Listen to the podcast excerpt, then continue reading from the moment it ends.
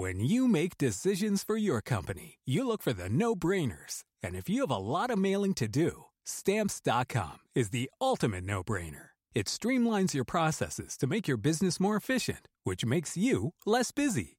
Mail checks, invoices, legal documents, and everything you need to keep your business running with stamps.com.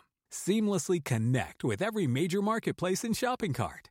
Schedule package pickups and see your cheapest and fastest shipping options from different carriers with rates up to 89% off USPS and UPS rates. And with the stamps.com mobile app, you can take care of mailing and shipping wherever you are. Make the same no-brainer decision as over 1 million other businesses with stamps.com. Sign up with code program for a 4-week trial plus free postage and a free digital scale. No long-term commitments or contracts. That's stamps.com. Code program. Sup, power listeners, it's me, Panama Jackson, here to share a preview of The Sunshine Place, a new documentary podcast created by C13 Originals in association with Team Downey and Wink Pictures. The Sunshine Place tells the wild true story of Synanon, one of America's most cutting edge social experiments, which became one of its most dangerous and violent cults, in the best way possible, from the inside out and by the people who lived it.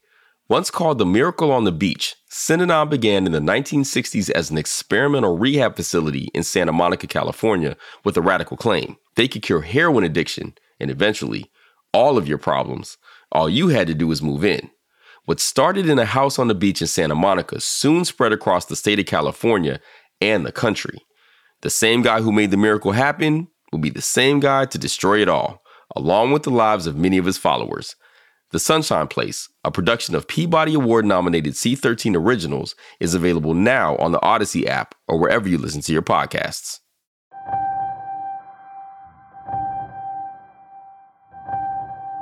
You learn to use the needle to actually increase the high.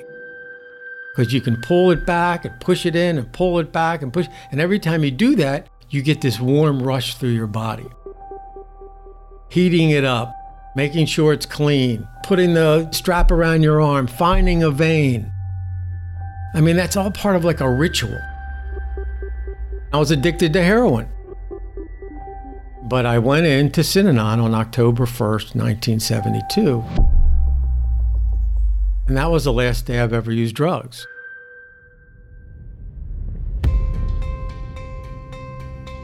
You're probably wondering, what exactly is Synanon?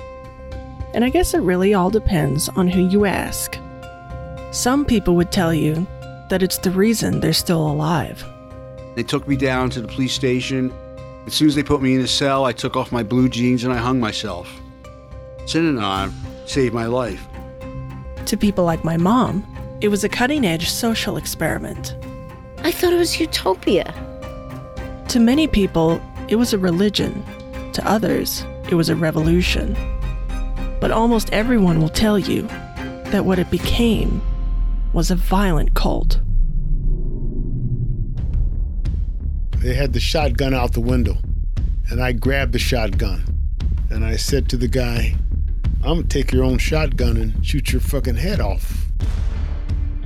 Don't mess with Synanon people. The truth is that at various times, it was all of those things. But before it was any of those things, it was only one person the founder of Synanon, a man named Charles E. Dederich, who most people called Chuck. Many, many thousands of people are indebted to Synanon, and I have no way of being responsible for what they might do. Chuck founded Synanon as a first of its kind drug rehab with a radical claim. He could cure your addiction. I'm quite convinced that he actually knows more about me than I know about myself. Then Chuck made an even more radical claim. He could cure any of your problems. All you had to do was move in. With success came others who simply sought a different way of life. And wherever Chuck went, his people followed. I think that he could lead people anywhere that he wanted to. He's that forceful a human being. But Chuck was leading his followers down a path of destruction. And they brought the guys back and they shaved their heads. And I thought, God damn. You know, that's out of control. You had people being beaten up in Synanon and outside of Synanon, and then the guns, and it went fucking crazy. To my father, Synanon was the group he owed everything to, and they tried to make him pay with his life. We never start anything. We never do and never have. But nobody is going to mess with us. Nobody.